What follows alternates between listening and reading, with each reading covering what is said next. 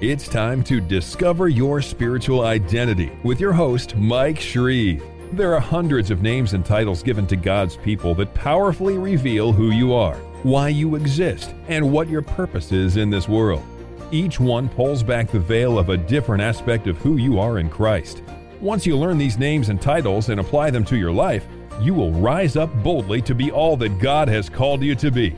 Are you ready? Here's Mike Shreve.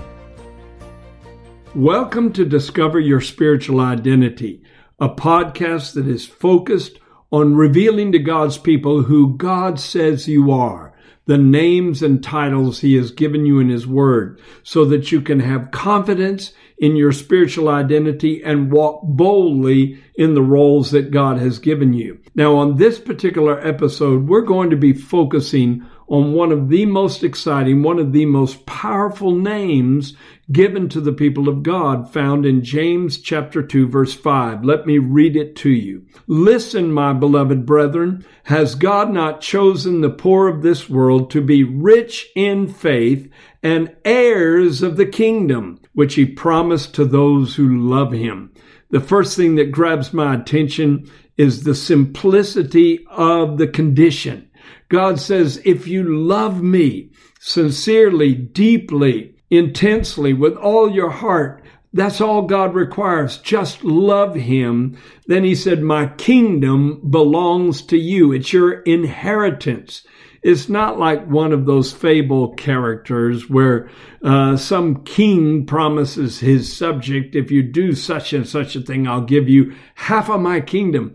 God says, I'm going to give it all to you. What an amazing promise found in God's Word. Now, not only are we referred to as heirs of the kingdom in James 2 5, we are referred to as children of the kingdom in Matthew 13 38. There's a connection between those two titles. Matthew 13 38, that's who you are. That's your identity, your spiritual identity. You are children of the kingdom. But James 2 5, heirs of the kingdom, that's what you have. It's who you are and it's what you have. And we need to discover what that comprises, what that involves, what that includes. What is a kingdom anyway? The word kingdom means a king's domain. It is his area of authority and influence. And if you are heirs of God's kingdom, then he is delivering into your hands the potential ability of advancing his kingdom, affirming his kingdom in the way you live and the things you say, and most importantly, revealing the reality of his kingdom by the way you change the world around you. We are heirs of the kingdom not only for our own sake, but more importantly, for the sake of others. We inherit this gift from Almighty God in order to give it away to others who need it so desperately. Now, the kingdom of God was Jesus' main emphasis when he was on the earth. His first message, an echo of John the Baptist, was repent, for the kingdom of heaven is at hand. The first main statement of his first main sermon, the Sermon on the Mount, was Blessed are the poor in spirit, for theirs is the kingdom of heaven. And then the last of the eight Beatitudes was Blessed are those who are persecuted for righteousness' sake, for theirs is the kingdom of heaven. I think it's quite interesting to see that the first seven Beatitudes all talk about character qualities and developing a Christ like personality, a Christ like way of acting and reacting to others in this world. Blessed are the poor in spirit. That means recognizing your neediness in the sight of God. Blessed are those who mourn. That's having a repentant attitude, mourning over your sins and shortcomings. Blessed are the meek. That person who is meek is quick to submit to God and quick to forgive others. Blessed are the merciful. Of course, mercy is compassion shown to those that are offenders.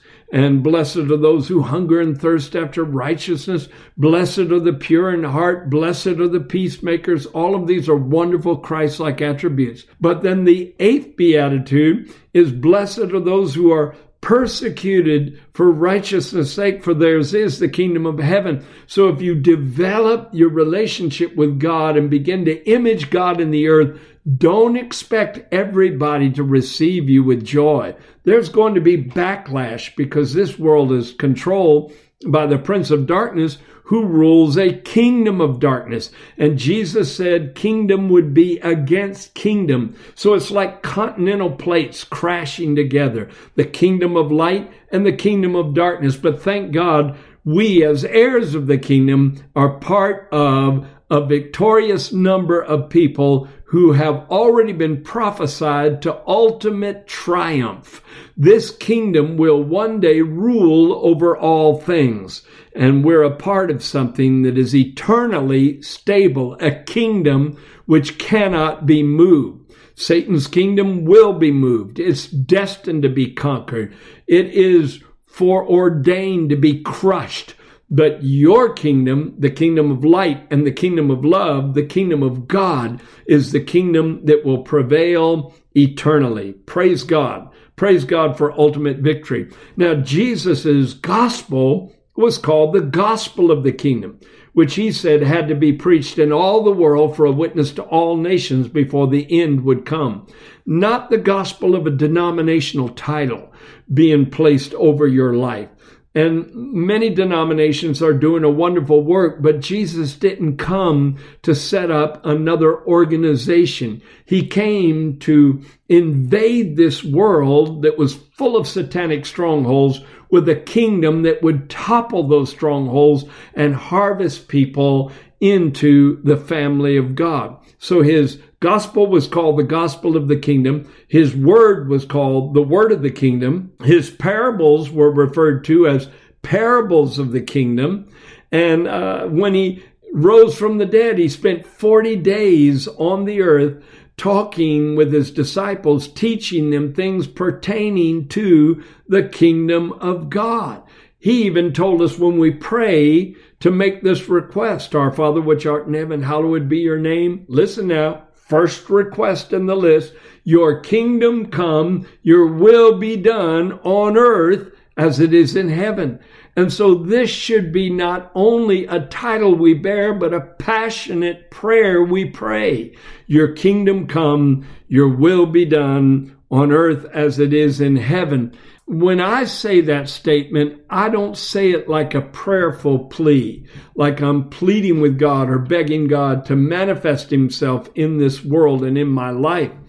When I say your kingdom come, your will be done, it's more of a proclamation of faith because it's a prayer of faith, not a begging that God will do it, but a claiming that he's already committed to do it because his passion when he walked the earth was to manifest the kingdom.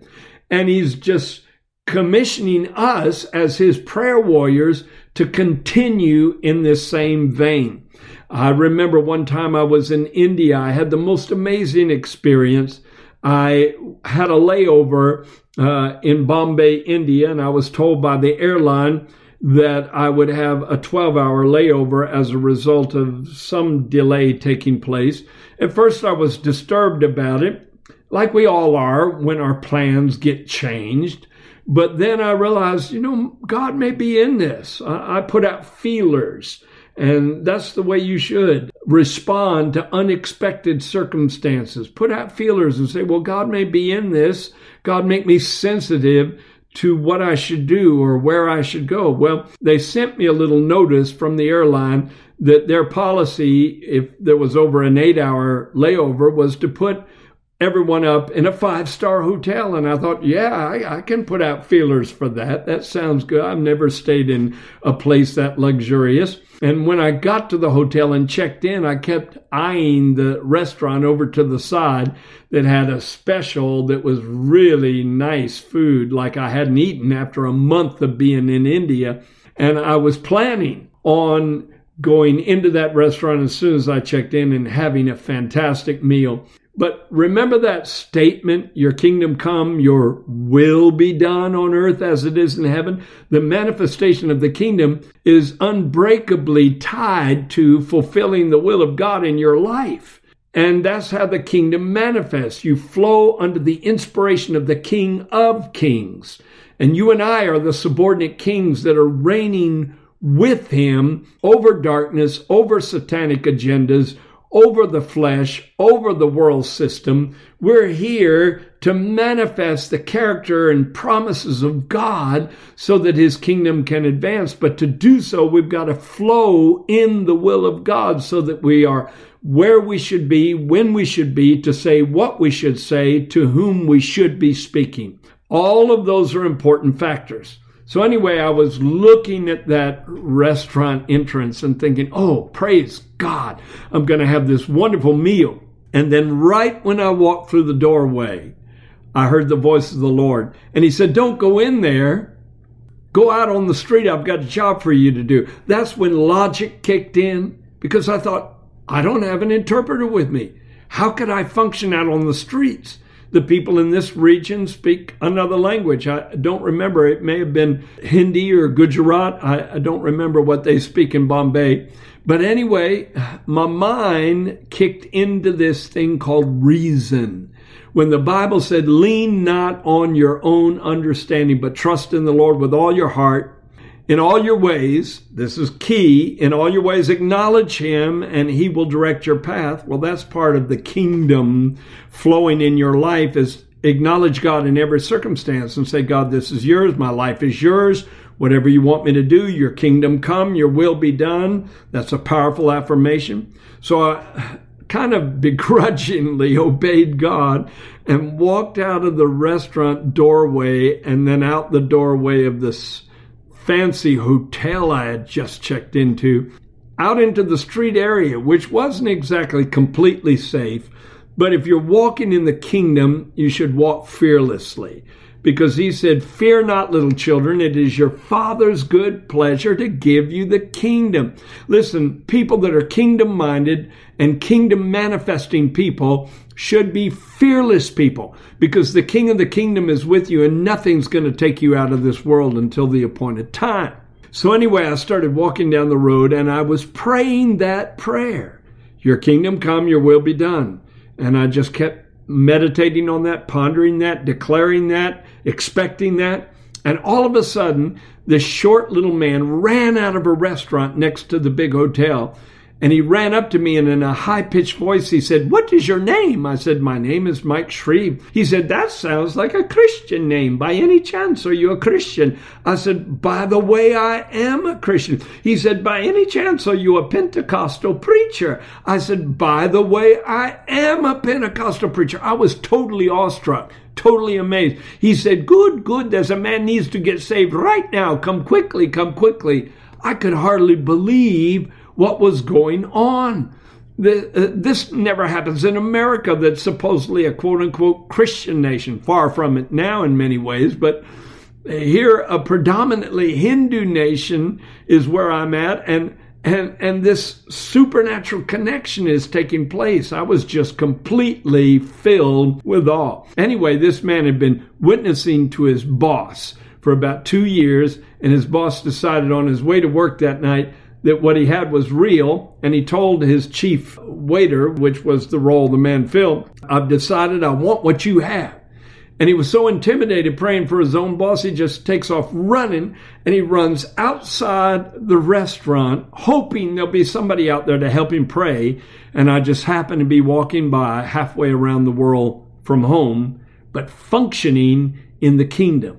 See, if you are an heir of the kingdom, the moment you got born again, you were translated into the kingdom of God's dear Son. That's the scripture. It says, giving thanks unto the Father who has delivered us from the power of darkness and has translated us into the kingdom of his dear son. So you are functioning in and under the king's domain, the king's dominion. That's what kingdom means, the king's domain, the sphere over which he has authority. So you're functioning in a heavenly kingdom the kingdom of heaven, the kingdom of God. These terms are synonymous. I know some people divide them up and say that the kingdom of God is a more comprehensive term, more all encompassing term, and the kingdom of heaven is just a part of the kingdom of God. But I'm convinced that the two are synonymous because you're talking about the same kingdom by referring to the one who rules it, the kingdom of God,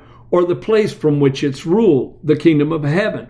There are parallel passages in the Bible where the same story is told, and in Matthew it says kingdom of heaven, and another gospel it says kingdom of God. So it's really talking about the same thing.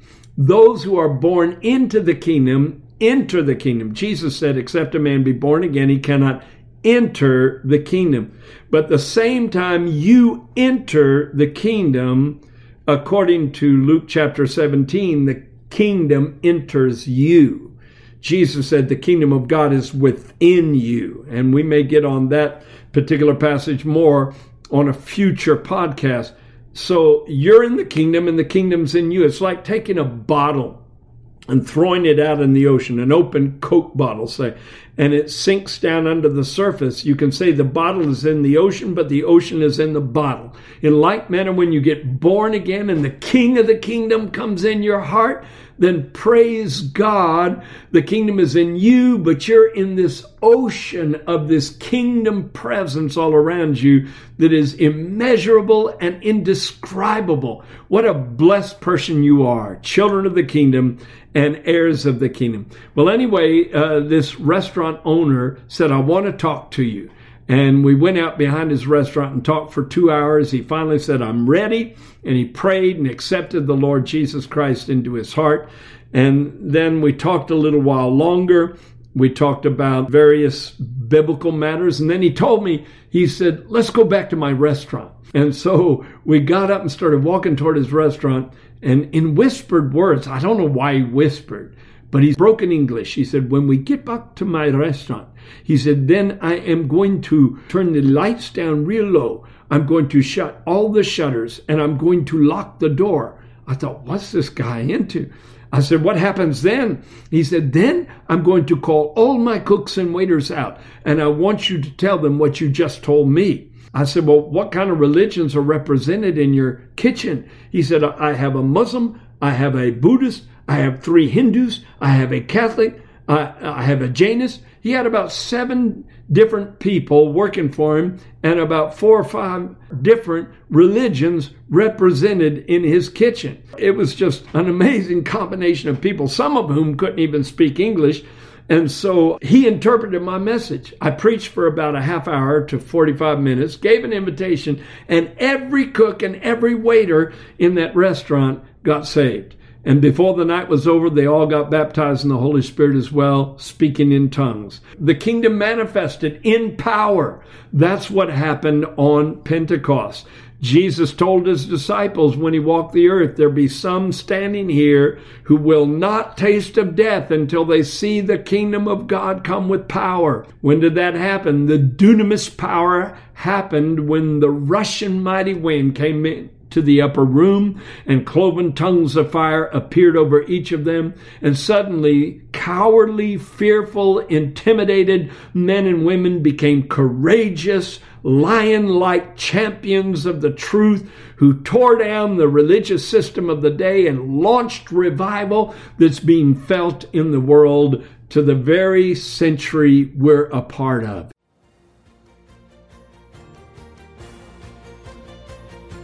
Thank you for listening to Discover Your Spiritual Identity with Mike Shreve, a podcast designed to cause a spiritual awakening in your life.